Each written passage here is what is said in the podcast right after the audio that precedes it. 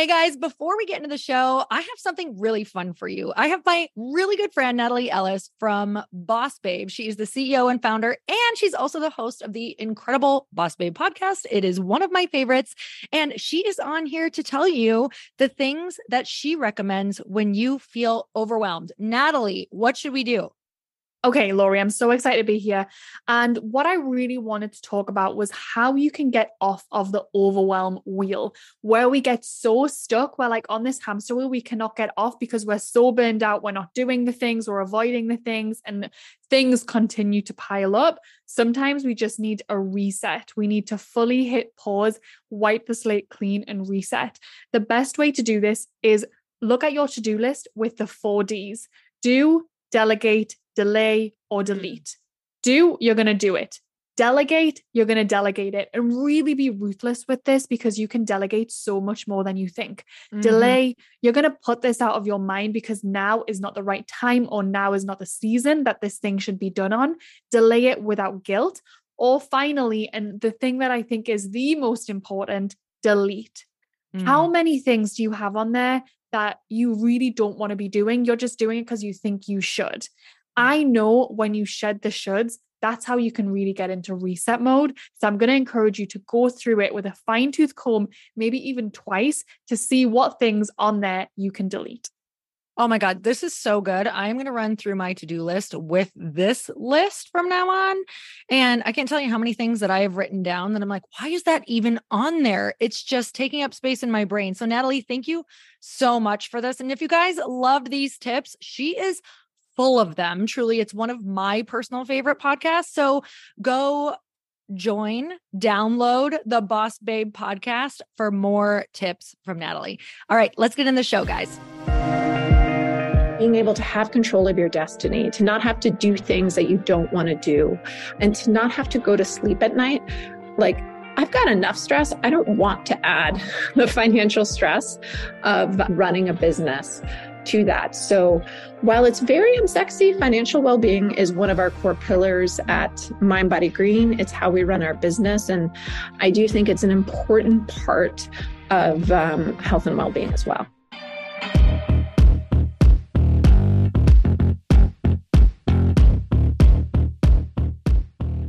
Hey everyone, welcome back to the show. I have something for you. I want to gift you with a program that Chris and I created that we used to charge almost a thousand dollars for. It's a spot where Chris and I decided one day that we had to put everything that we have ever learned that has shifted us to reach the success that we had reached and we wanted to put it all in one spot for you.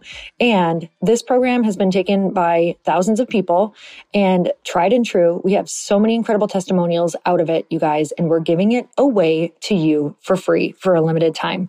So all you have to do is go to becomealigned.com and I'm going to give that to you totally free simply because I want to gift you for listening to the podcast for so many years. Or maybe you're new and you just get the benefits of getting it right away. Let's get into the show. Today, my incredible guest is Colleen Wachob. She is the co-founder and co-CEO at Mind Body Green. You guys, she just wrote a book with her husband, Jason, called The Joy of Well-Being. It's been out for a little bit and it is one of the greatest books on all of the things that she has learned about what it really takes takes to be able to live a life of wellness and joy. And this woman has talked to so many people, interviewed so many incredible people, had so many different articles on their website all about what it takes to live an amazing life. This is the person that you want to learn from. So let's get started.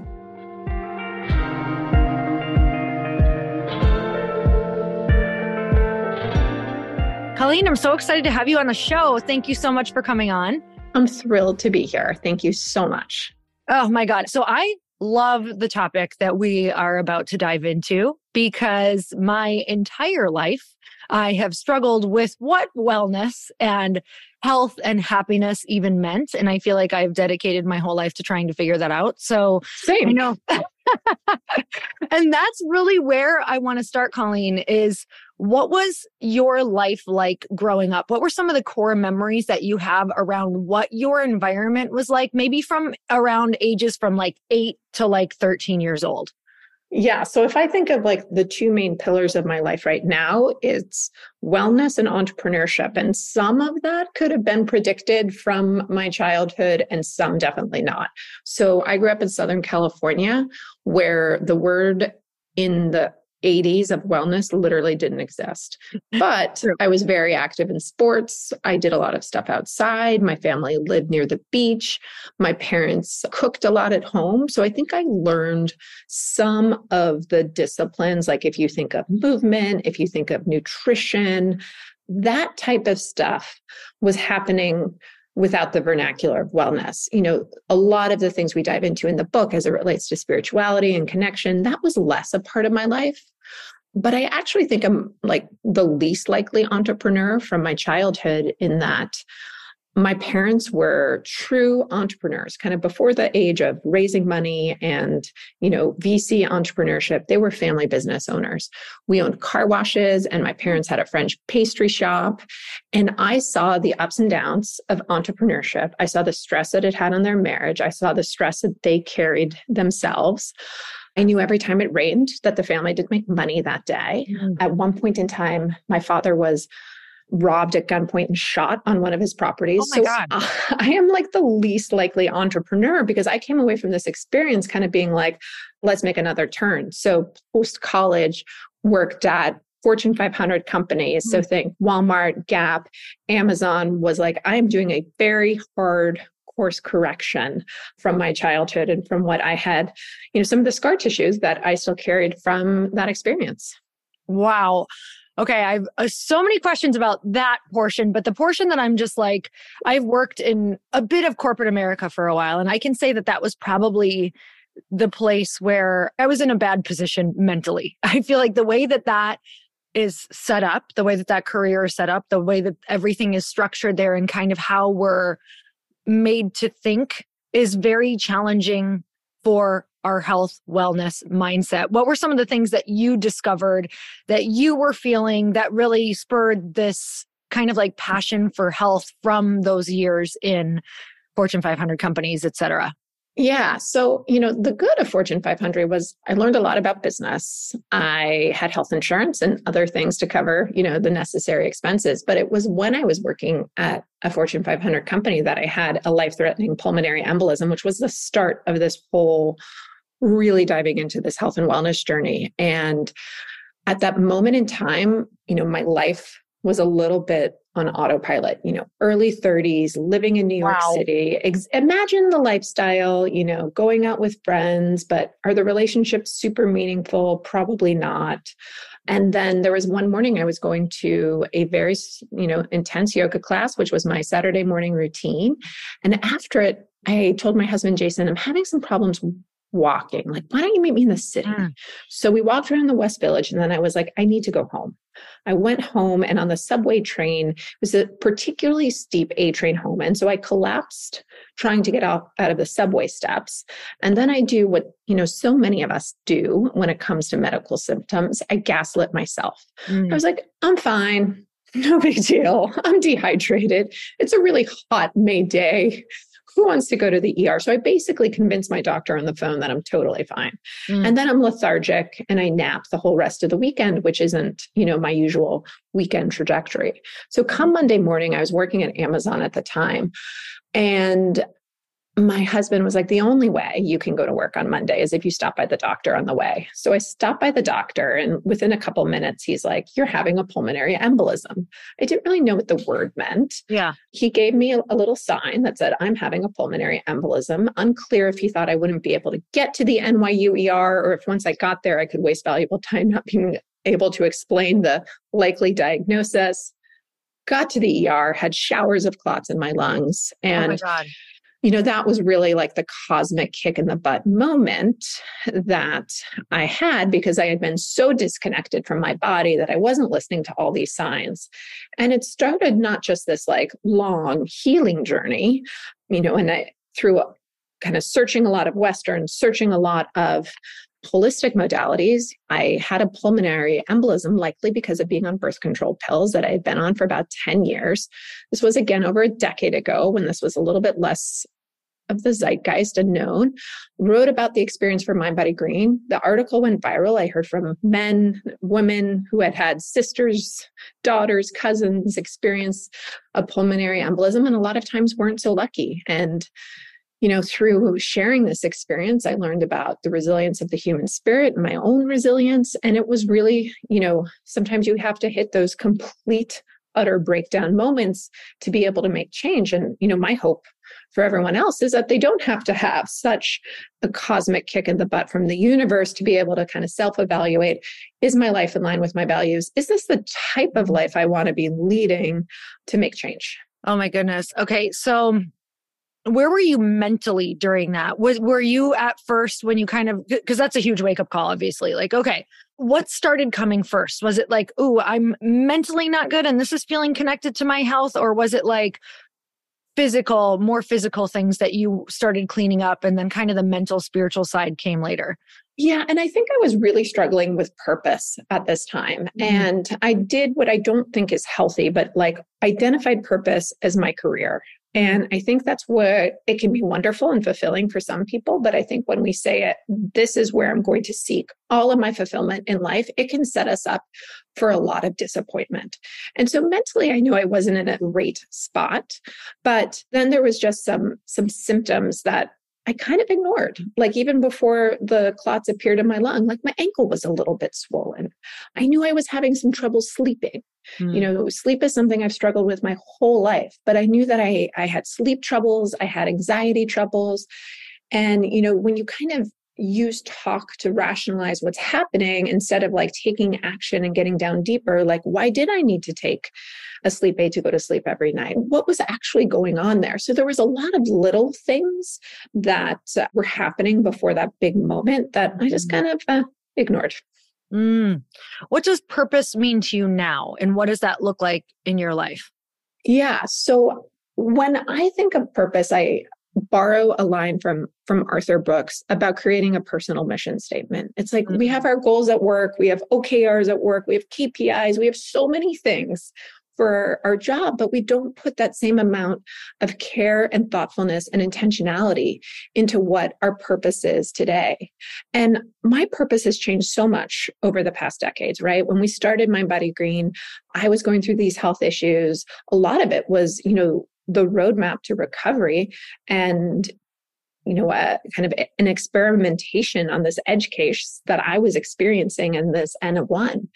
And now when i fast forward i think of you know where i am right now as a mom of two girls and i am frightened by the mental health crisis that is happening right now in the world. So now my purpose is very much geared towards helping raise well adjusted humans, building a strong body and mind so that I can help support them in their next endeavors.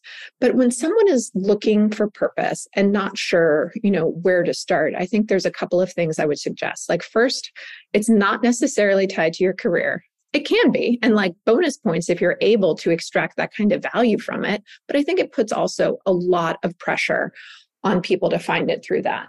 And then there's a series of questions that we walk people through in the joy of well-being. If you're just like completely, I don't know where to start, mm. but it's really thinking about what gets you out of bed in the morning. Mm. Is it about achieving or is it about finding joy and helping others? And when I look back at that moment in time, I know that I was way too laser focused on kind of this hedonic treadmill of achievement rather than really cultivating a well lived life what feels like a higher calling? What parts of your life are devoted to caring for others? So i think if we put as much thought into our personal mission statements as we do our career goals we can really start to cultivate and get this idea of what kind of life we want to live. Because when i think of what i'm doing now for my body and for my brain sure part of it is for the present but part of it is when i look out 30 40 years from now when i'm likely not working as much as I am, but I want to be surrounded by friends, by mm-hmm. family. If my daughters decide to have children, their families. But in order to have children that want to hang out with you, then you have to start mm-hmm. cultivating those relationships now to have the friendships you want down the road. You have to start cultivating those relationships now. So, this mm-hmm. whole idea of connection has been the most underrated, untalked about part of the health and well-being conversation. And you know, fast forward to 2023 when none of us are having enough meaningful IRL connection. This is, you know, something I I care deeply about. mm, okay. I, I kind of want to dive in deeper there because that is one of my biggest passions is is creating connections with people. What does that look like? Creating deeper relationships. Because when you don't see it modeled for you, it's very confusing and yeah. things can get things can get really messy. You can have eh, these high expectations on people. What, first of all, let's back up and start with how much of wellness and just being a content on purpose person do you think connection with others has to do with it? I mean, I'll go to the science, which will tell you in, in recent studies that exercise lowers your risk by about 20%, and having a diet is more or less the same at around 30%. But remarkably, being in a good romantic relationship, having friends, being connected to your community can lower your mortality risk by 45%. Oh my so, God. you know, it, it's kind of like whatever gets you there to that answer, you know, the better.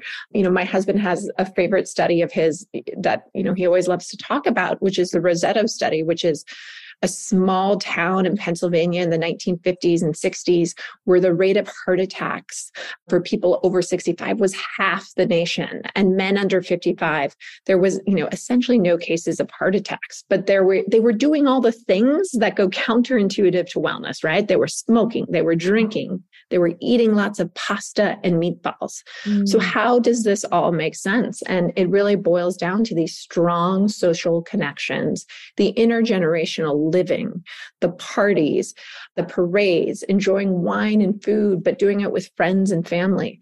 So, connection is, you know, one of those lessons where we're not taught enough earlier in life the importance of it and I think it's going to have the most impact on ultimately our longevity.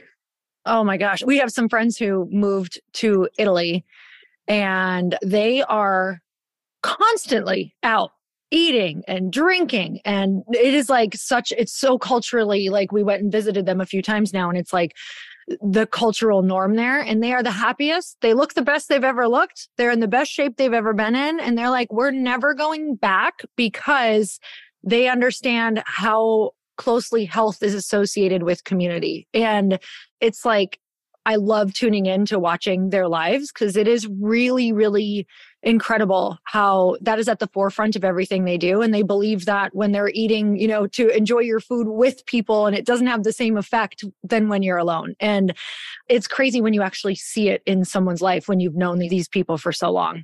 I get it, you know, and I feel that even we were talking right before about my recent move to Miami. And there's something about being in a new city where you mm-hmm. have to put yourselves in, in situations that, you know, maybe I got a little bit too lazy after being in New York for 13 years, where I'm now in this new city with lots of people, and this is the community that's going to be mine for the next 15 years. So I've had to do things that are uncomfortable. Be the first woman to text and be like, hey, do you want to hang out? Being a little bit more aggressive on friendships than I probably have been for the first 13 years.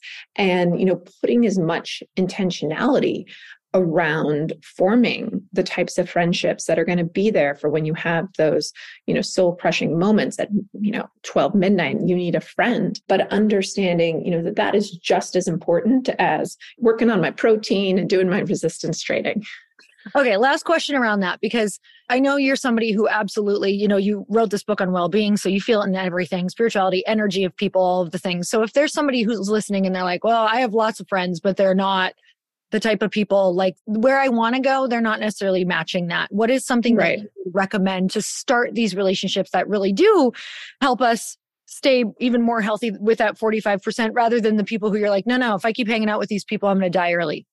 no, totally. Because th- there's a lot of people out there who could have the inverse effect. If it's someone who's a toxic person in your life if it's someone who's a transactional purpose in your life and you know it's a very quid pro quo i do this for you you do that for that that's not really the type of meaning and connection that's going to deliver the connection that's ultimately going to lead to better longevity. Mm-hmm. and if you're unsure where to start i think the best place is you know what brings you joy And that can be a lot of different things at a lot of different life stages. I happen to have two kids, so school and kids is top of mind. It's an easy place to meet people who have shared values, are going through very similar struggles, literally some of the exact same ones. But, you know, depending on where you are in life, that could be taking a pickleball, that could be going to an exercise class and, you know, taking the time to talk to the person next to you on the mat, you know, crazy things like that. Um,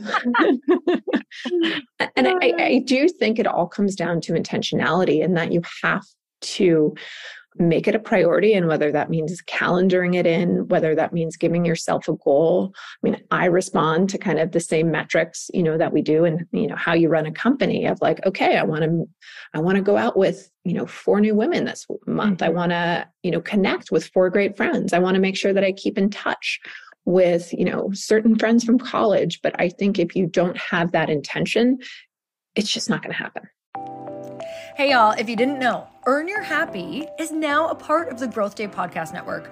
This is so exciting to me because I have been looking for a really good home for the show for I can't even tell you, years, literally. And now I've finally been able to come together and collaborate with other people who have incredible shows, and I want to share them with you. One of the shows is Motivation with Brendon Burchard. And you guys, if you don't know about the beginning of my career, I literally started with Brendon Burchard's work. It's how I launched one of my very first online courses and membership sites was because he gives so much advice that you can integrate and implement immediately. And that's what you're going to get on the show. Not just motivation, but you're going to learn exactly how to get your stuff out in the world. And not just that, but Brendon runs in the most incredible group of humans who are really doing the thing out in the world that you want to be doing. So go check it out. Go subscribe to Motivation with Brendon Burchard. I promise you, this is going to be one of those shows that no matter when you tune in, you're going to get value. Like, it's not one of those that you're like, God, I listened for 30 minutes and I didn't get what I wanted. Like, from the beginning, you're going to get something that changes your life or changes your business. So go check it out Motivation with Brendon Burchard. I know you're going to love it. I'm obsessed. Mm. At first, for you, when you, especially when you you moved to Florida, was it kind of like, uh, did you find it challenging? I know I've always found it. I'm a bit of an introverted extrovert, so I like I like to be alone until I don't. You know what I mean? I right. hit this wall, and I'm like, okay, I'm not good. Like I need people, so I have to really force myself to do it, even though I love it once I'm there. Do you kind of struggle when you're like, okay, I gotta get these four dates with these new women once a month? Is that challenging for you? You know, I think it's like evolved through these shared interests in a way that's really lovely. And I think there's been these narrow moments in time when there's been large groups of people making life changes. So mm-hmm. between 2020 and 2022, when my family moved, there was a lot of people who moved because of shared values. Maybe they wanted their kids to be outside more. Maybe they wanted, you know, to themselves be able to live outside more. Mm-hmm. So you've had this wonderful openness here within Miami of people who are all on the same journey and they're trying to make their friends too. So it's created a, a wonderful openness that I don't know exists in other cities or everywhere. We had looked at other places to move to prior to Miami. And one of the things that had turned us off about other cities was they were kind of like, we're, we're good here. Mm. We're, we're a population. Whereas Miami just has this really loving, great, there's room for all of us. Keep on coming. Mm. Bring your mm. great restaurants, bring your culture, bring your families. There's room to grow. But there, of course, is an element of uncomfortability in all of it. When you try it, I just think it's been a little easier to do in Miami than New York. Mm, okay, I love that. Okay, when you were writing this book, because obviously you have now had this lifetime of being super passionate about health and wellness what were the main things that you were like, okay, these are the main themes that must go in this book because these are the the compartments that go into well-being? Yeah, so I think that wellness and well-being is just at this like really interesting point right now. There's never been more wellness out there, mm-hmm. but it's a cacophony of voices. And you know, we talk in the in the joy of well-being about you know kind of like the polar extremes of it you know you on, on the one hand you may have kardashian wellness where there's lymphatic drainage facials. Mm-hmm. There's just a lot of frosting involved. There's a lot of gear, Epsom salt baths every night. You're looking at this being like, how do I fit this into my life? Then there's, you know, the bro wellness, which could be you know people measuring their vo2 max and you know while they're wearing a cgm and we've just become this culture of extremes created by you know a lot of social media algorithms i think are to play here. And so we looked at the wellness world and understood how much these principles have helped mm-hmm. our own lives, have helped us recover, have helped us define and redefine the type of life that we wanted for ourselves and for our family. And we felt that it wasn't represented in the wellness world. We wanted to create a reawakening and redefine wellness in terms of well-being with the primary, you know, differentiator being a focus on something bigger than yourself. Mm. And yes, you absolutely have to take care of yourself first. I feel like I'm a flight attendant on a flight. You've got to put on your mask first. You have to get yourself your sleep in check. You have to get your mind and body in check before you can start taking care of others. But ultimately, it is about something bigger and than just yourself. So, how do we reframe the conversation away from the protocols, the rigidity, the this way, and not that way, and really reframe it in a more loving conversation around helping people create a happy, healthy, well lived life that they have to determine what that looks like. Mm. Okay. So growing up for me, and I, I, love the fact that you said something greater than you, something bigger than you, like living for something more than that. I have this conversation all the time. I feel like it's it's very generational with a lot of my friends' moms who I you know the conversation for me and i know this isn't everyone but especially growing up in the midwest it was always i gave up my life for you. I raised you. This is this is what this looks like now. Like there's nothing after that. And then our moms are all you know at home right now struggling with their purpose. And mm-hmm. they're trying to figure this whole world out that we're describing right now of what this even looks like for them. And like is there more to live for after what they have been told their life should look like? And this was a conversation obviously passed down from my grandmother and her mother of just this is kind of cut and dry. You have kids. This is what you live for. And outside of that you should or this should be how you feel and find your purpose is within family or your career. So when you say living for something greater how do you start expanding that? How do you start defining that? What does that look like yeah, so it's probably one of my favorite chapters in the book, mm-hmm. and a huge influence on kind of our POV here has been another Miami resident, Lisa Miller, PhD. And she has drawn this wonderful kind of connection between spirituality and purpose, but it's mm-hmm. spirit spirituality so broadly defined. So right. a capacity for tr- transcendent awareness, a transcendent relationship. And there are so many ways that one can tap into this deeper meaning and connection. It can be prayer, it can be a walk in the woods, it can be nature, it can be volunteering, it can be, you know, really anything that brings you closer to what you feel are the universal truths and experiences mm. that we all share while also acknowledging like this is going to change throughout the decades throughout life. You know my purpose now is so different than my purpose 10 20 years ago. And there's one rule that we have that we don't want to be rigid about anything aside from being flexible. So like our points of view our purpose the science it's all going to evolve. And i think we have to be warm and inviting and open to it and also have you know a curiosity to help get us back on track to check in with ourselves when our kids leave our home and and now we're left in a position to reassess you know what is truly matters after after this chapter of my life and and how I think about the next few decades. And I think it's an exercise that you can start now. I mean when I think of even on a personal level of I've changed the way I exercise. You know, I used to do a ton of Pilates, a ton of yoga, which are still part of what I do. But after I read this extraordinarily scary statistic about um, that usually does it. that usually does it. If you're over 65, there's a 25% chance that you fall. And if you do fall, studies show that your chances of falling again double. And if you fall and break your hip, then there's a 30 to 40% chance that you die within a year. And it's not from the fall that you die, it's from everything else that can happen. It's from the infection, it's from the hospital stay, it's from the depression of, you know, perhaps not being mobile. And we put that statistic on Mind Body Green, and wow, we ruined a lot of people's Fridays. Um, but it's one of those moments where I started mm-hmm. thinking about what's the type of life I want, you know, 30, 40, 50 years from now. And if I want to be able to, my kids decide to have kids, hold their kids, if I want to be playing pickleball at 90, I have to start building that armor today mm. so that I can have the type of agility in my body and strength in my body to protect myself in my later years. Mm.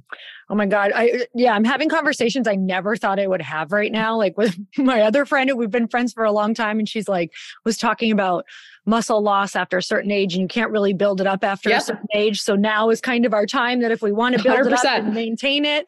I was like, oh my God, I never thought I'd have these conversations, but it's true. It's it's the moment you realize you're like, oh, I'm gonna get older no matter what. And and the most important thing for just like you said, health connection mental health is truly can you move your body? Are you in community? Are you capable? Are you going to be able to lift things and be strong? Like everything that you said is now my health priorities compared to what they used to be which is very very different. Totally. but yeah i'm looking at health in a completely different way now and a lot of it is coming from purpose and community I have a, a, background of my my whole family was overweight.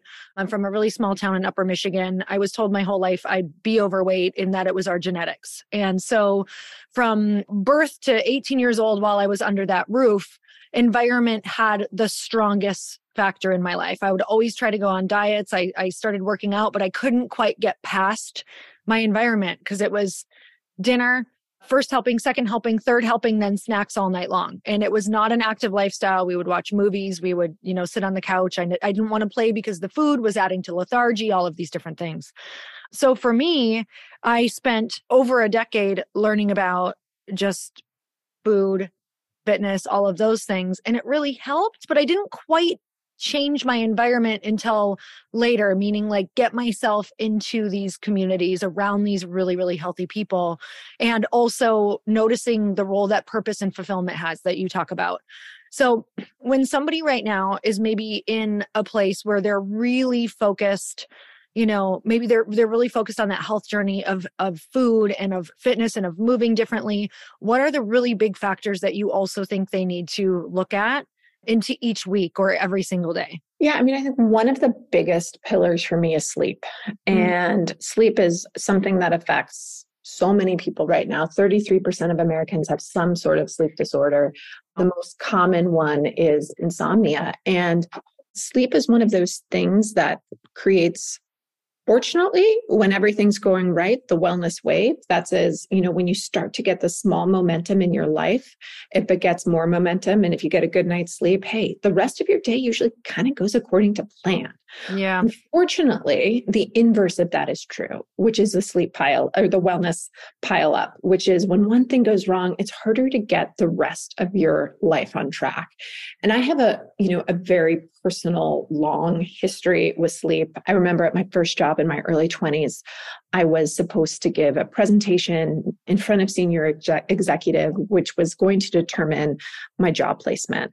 And I built this thing up in my mind to a place that it was so important that I didn't sleep for three nights, ended up in the hospital where they gave me a Xanax, which helped me sleep, but did not really solve, you know, kind of the underlying issues. And obviously there was a lot to address there from like childhood and all sorts of things, but also just basic, you know, sleep etiquette. And at this point in time, I was doing a lot of drinking at night and I'm have the type of constitution that's super sensitive to this disruptive effect of alcohol yeah. on my body and my sleep rhythms. So this has been a lifelong journey, but why I always start with sleep is if you know if your diet goes off track for 5 days, even a month, you're going to be okay. You miss the gym for a month you're going to be okay. If you mm-hmm. don't sleep for three or five days, you you will not be okay. You yeah. will likely be in a hospital. And I, I just think it gives a, a clarity to life that's so, so important. So, you know, now I'm thoughtful about my sleep, but also to a way that stressing over your sleep can actually create more sleep anxiety. There's been an interesting study that showed that even just having an alarm clock within your room can create more sleep anxiety. Mm-hmm. So if you're the type of person that wakes up in the middle of the night and you're like, oh God, it's one in the morning and I'm still awake, that's going to affect negatively your sleep patterns. So you really have to understand like what your body needs. And then there are some fundamentals that work for most people, like having a cool room. I keep mine at 65 degrees, 67, pretty cool. I'm very thoughtful about my caffeine curfew. Mm. So if most people say stop at three, my body needs to stop closer to like 10, 30, 11. I can't be having yeah. caffeine but then also doing it in a way that doesn't you know suck the joy out of your life mm. you know probably every sleep expert in the world will say don't watch tv in bed but I do because it brings me a lot of joy and that's not going to have the biggest impact on my sleep. It's you know being thoughtful about my boundaries with social media, my boundaries with work because that's the things that will keep my mind going in a way where I can't get mm. to sleep. I'm sleep mm. obsessed because I am that person who falls under 8 hours and I I feel it the next day. I just totally. I feel like my personality changes. I'm much more short-tempered. I, I I find it harder to like find joy in things. So I am like this is a non-negotiable for me making sure that i sleep i love hearing that you keep your room at 65 degrees because my husband yells at me when i put it under 69 degrees and i'm like i swear to god i need it cooler and he's like who needs it that cool? I do. Okay good i'm going to use this against him exactly exactly. Say, this wellness expert said this was normal. Totally. Oh, okay what is something that you wish more people would ask themselves or you wish more people knew about wellness? You know, I think there's like so many easy entry points to start. And I think the knocks on wellness is time, money, and resources. And what we really wanted to distill in the joy of well being is the time tested practices that actually work that can be integrated and not added into your life and that bring you joy. And so when you, I think there's an outsized focus on what I would call the frosting of wellness mm. and not enough of a focus on actually baking the cake and the fundamental practices. So when someone is, you know, again, not sure where to start, like I would point them to the first chapter on breath, which, you know, why did we start there? Because you breathe 17,000 to 30,000 times a day. And most of us are doing it all wrong. I was a mouth breather for most of my life. And breathing through your mouth not only hurts immune function and other critical functions, but it also can exacerbate anxiety because you are giving life to the fight or flight reaction part of your body. So, wow. learning how to nostril breathe is something that's super important. You can start when you're driving in your car, you can start when you're having a conversation with someone. And, like for me personally, as someone who maybe prone to interrupting people, you know, breathing through your nose makes you calm down, be a better listener, listen to other points of view in a way that maybe I wouldn't if I wasn't breathing through my mouth. So there's so many like life skills that I wish we learned when we were growing up, but it's never too late. And if you're looking for a change that's immediate, that's going to affect you literally every second of every day, and that doesn't cost a thing, i start with nostril breathing. wow, that is so interesting. I was just doing it while you were talking, and it is a different, it's definitely it took me some thought there because I must be a mouth breather. Yeah. If you're unsure, you know, have have your husband record you when you sleep. And if you hear some snoring, you could be a mouth breather. it's probably it's probably me. Okay, what are you personally working on right now? Because I know this journey it is never ending. It's always like something is revealing itself to you. So what is being revealed to you right now and how is it revealing itself of what you, you know, want to focus on? You know, sleep is like a constant constant in my life. Mm. And I think that is something that as life and entrepreneurial stressors go up and down, that will continue to be a focus, you know, and that is like a work in progress from day one. I'm also still in community building mode. Like we're about to have our year anniversary here. And that's super exciting that we now have a community of people and convol- and are cultivating that but it, it will definitely be a work in progress. Mm-hmm. and then just as a human i know i take things too personally and that not everyone's going to like me and that is a long time work in progress. Oh you and me both. Yeah that one always that one will probably haunt me the rest of my life but you know little by little we learn and and mm-hmm. community too good job on being there a year and and getting as much done as you are but you know you had mentioned pickleball and i swear like all of my friends who seem extremely happy right now have pickleball in common. I'm not even kidding. Like my neighbor just was like, "You got to come play pickleball with me."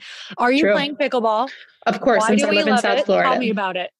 Yeah, I mean, there, there's you know so much i could tell you about agility and you know grip strength that you're getting from it but you know really it just brings me a lot of joy mm-hmm. and i grew up playing a little bit of tennis mm-hmm. as someone who grew up in southern california and there's something that just takes about pickleball or at least the way we're playing it that just kind of takes the pressure and the achievement out of things growing up and having kids now in sports like one of my friends asked me this astute question of like can kids these days play sports at a certain age just because they enjoy it and mm. not to get good at it or because they want it for college. And it's a really fair question in today's world. And I think with pickleball, it's just taken all the competition out. It's truly fun. It's best played with doubles. So you have that like built in community. Mm. And I'm all for habit stacking and any activity, whether it's playing pickleball or whether it's going to the beach with my family, where you literally cannot be on your phone, which we know is not good for us in any capacity, is just further, further bringing joy and peace to your life. Mm, okay, hold me to this. I literally need to make an appointment to do it this week, meaning I'll hold you to it. Okay. Because it has been like pickleball has been seriously like one of these things. I'm like, okay, I'm getting this message again, like hearing another happy person who loves wellness talking about pickleball. Okay, yeah. God, there's so many things that I have on my paper. Here, here's what I have. I want you to talk on whatever jumps out at you first. Okay. So okay. I have environment, spirituality, hydration, nature, sunlight, connection. I know we talked on a lot of those, but anything that you're like, ooh, I want to touch on that because that's really important. I love the punchy ones. And, you know, sometimes when we talk about things at Mindbody Green, we know what's going to strike a chord. And, and sometimes we have, we have no idea. So I'm going to go back to Lisa Miller just because I thought this, this quote from her research was, was fascinating. And I was kind of blown away by the controversy. But she said that when she found that when mother and children were both high in spirituality, the child was 80% protected against depression compared with when mother and children were not concordant for spirituality. So what that means is a child was five times less likely to be depressed when spiritual life was shared with a mother. So, you know, sometimes it's easier for me to kind of make those investments in spirituality when it's not just about myself, when it's about my daughters and about, you know, the greater world. But I think we're at an interesting turning point where we have less organized religion. So, in some ways, you have people turning to their wellness tribes, whether it be their CrossFit tribe or whatever it may be. There's so many of them out there, but people are really searching for this meaning. And I wish, you know, that there was more education around it, more focus around it, and more time given for both people and children to help find what that something bigger is mm-hmm. in their life. Because when I look at the absolutely frightening mental health statistics, this is what keeps me up at night and and how we not only engage those muscles in our own lives, but help young girls build them in their own.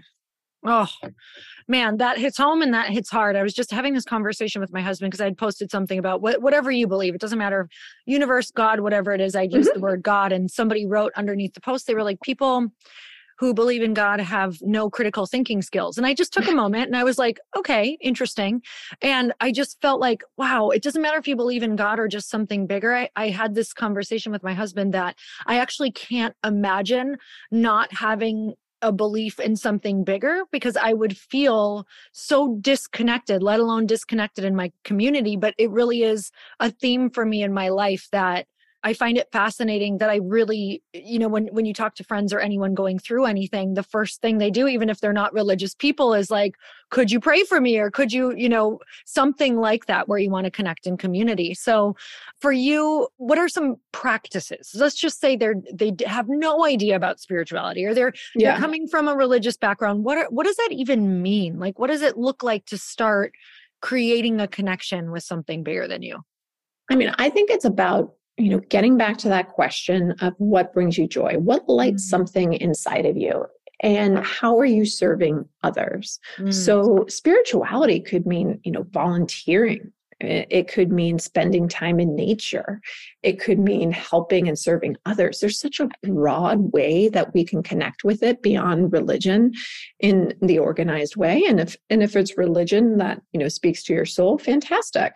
If it's you know so many other types of spirituality out there, but it's really you know the core is that you are connecting with something bigger in a in a transcendent way.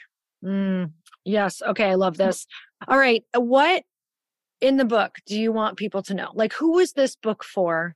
Who should be reading this book? Yeah. So when I think of I had that life threatening pulmonary embolism and went on this zigzag journey, which I describe as like a game of Marco Polo, where you're trying to tune into yourself. You're trying to figure out what type of life I should be living. This was the roadmap that I wish I had over 10 years ago when I was on this, where instead of visiting everyone in New York City. And this was when New York City was the epicenter of the well being world. And I saw everyone in Western, I saw everyone on the holistic side. I saw some good, I saw some bad. And this is the roadmap that I wish I had to get me that ROI. Mm. But all that said, I wish that we didn't have to wait until we needed that cosmic kick in the butt from the universe. I think we need to be a little bit more self critical and ask ourselves is this a life I want to be living? How do I know when it's time to change my life? And ask ourselves these questions. Think about our personal mission statement and our reason in the same way that we think about our objectives at work and our mission at work and apply that to you know the most important relationship that we have which is with ourselves so that we can do the really hard work which is defining what is a well lived life. What does a rich well-being life look like? Because it's going to look different for me than it is for you. And that's the hard work that only we can define in terms of ensuring that we have a life that cultivates these these rich joyful experiences and enables us to live a, a long healthy happy life that's full of what we like to say joy span not just health span not just lifespan but full of truly joyous memories that that speak to the soul what is your best health and business advice. It doesn't have to be of all time. Maybe it's just ringing really true for you right now.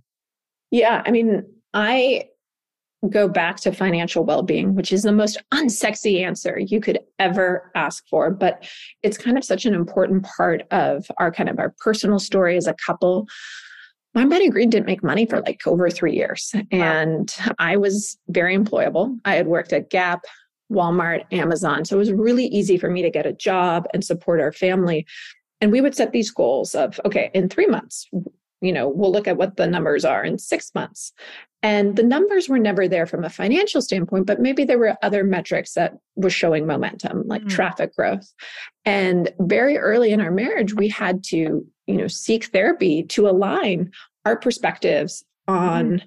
financial well-being and the risks we are willing to take and what that meant to us as a couple now fast forward you know 10 years later it's how we run the company you know there was an age in which there was a lot of capital and you know businesses were unprofitable and that wasn't okay then and, and it's definitely not okay now in 2023 in the macro environment that we live in but I think being able to have control of your destiny, to not have to do things that you don't want to do, and to not have to go to sleep at night, like I've got enough stress. I don't want to add the financial stress of running a business to that. So while it's very unsexy, financial well-being is one of our core pillars at Mindbody Green. It's how we run our business. And I do think it's an important part of um, health and well-being as well.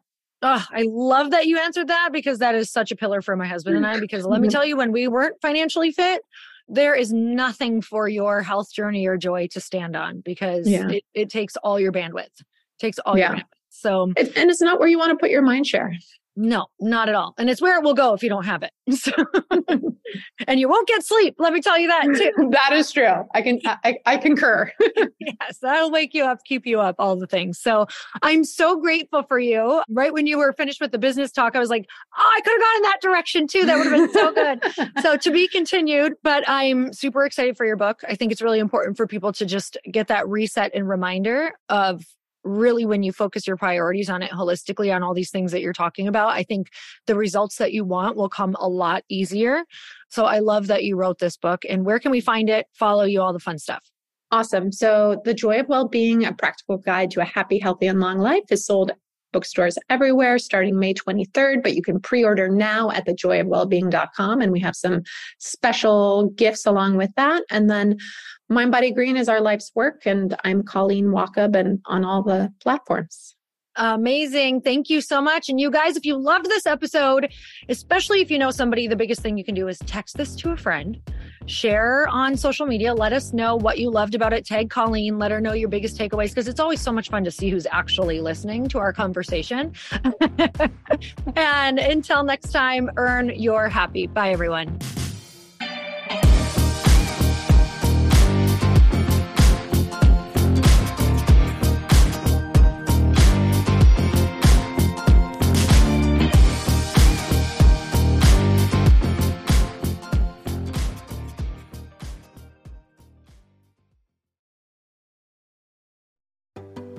Hey, do you know what the big secret is this year?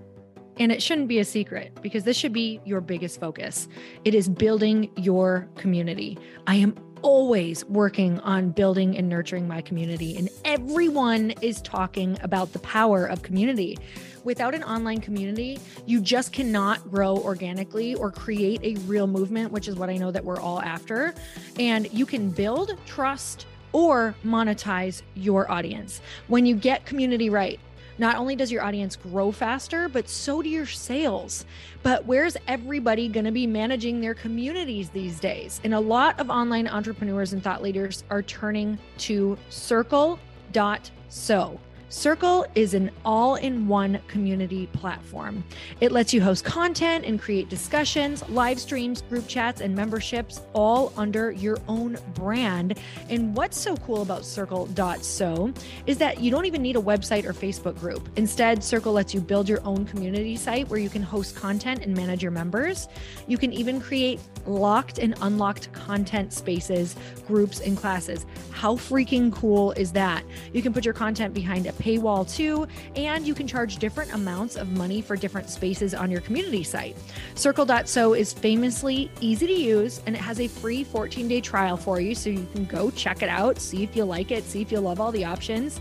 Just go to circle.so. Go check it out right now, you guys. Imagine being able to manage your community, start group chats and live classes, and accept payments all in one place. Kind of mind blowing since this is usually spread all over the place. You have to log into so many different things. If this is the year to capture, organize, and monetize your community, head over to circle.so. You can get a free trial and start building your online community right now. Just go to circle.so. You guys, you get the 14 day free trial. So just go and see if it's for you. It's going to streamline everything and make your life so much easier. It's so freaking cool.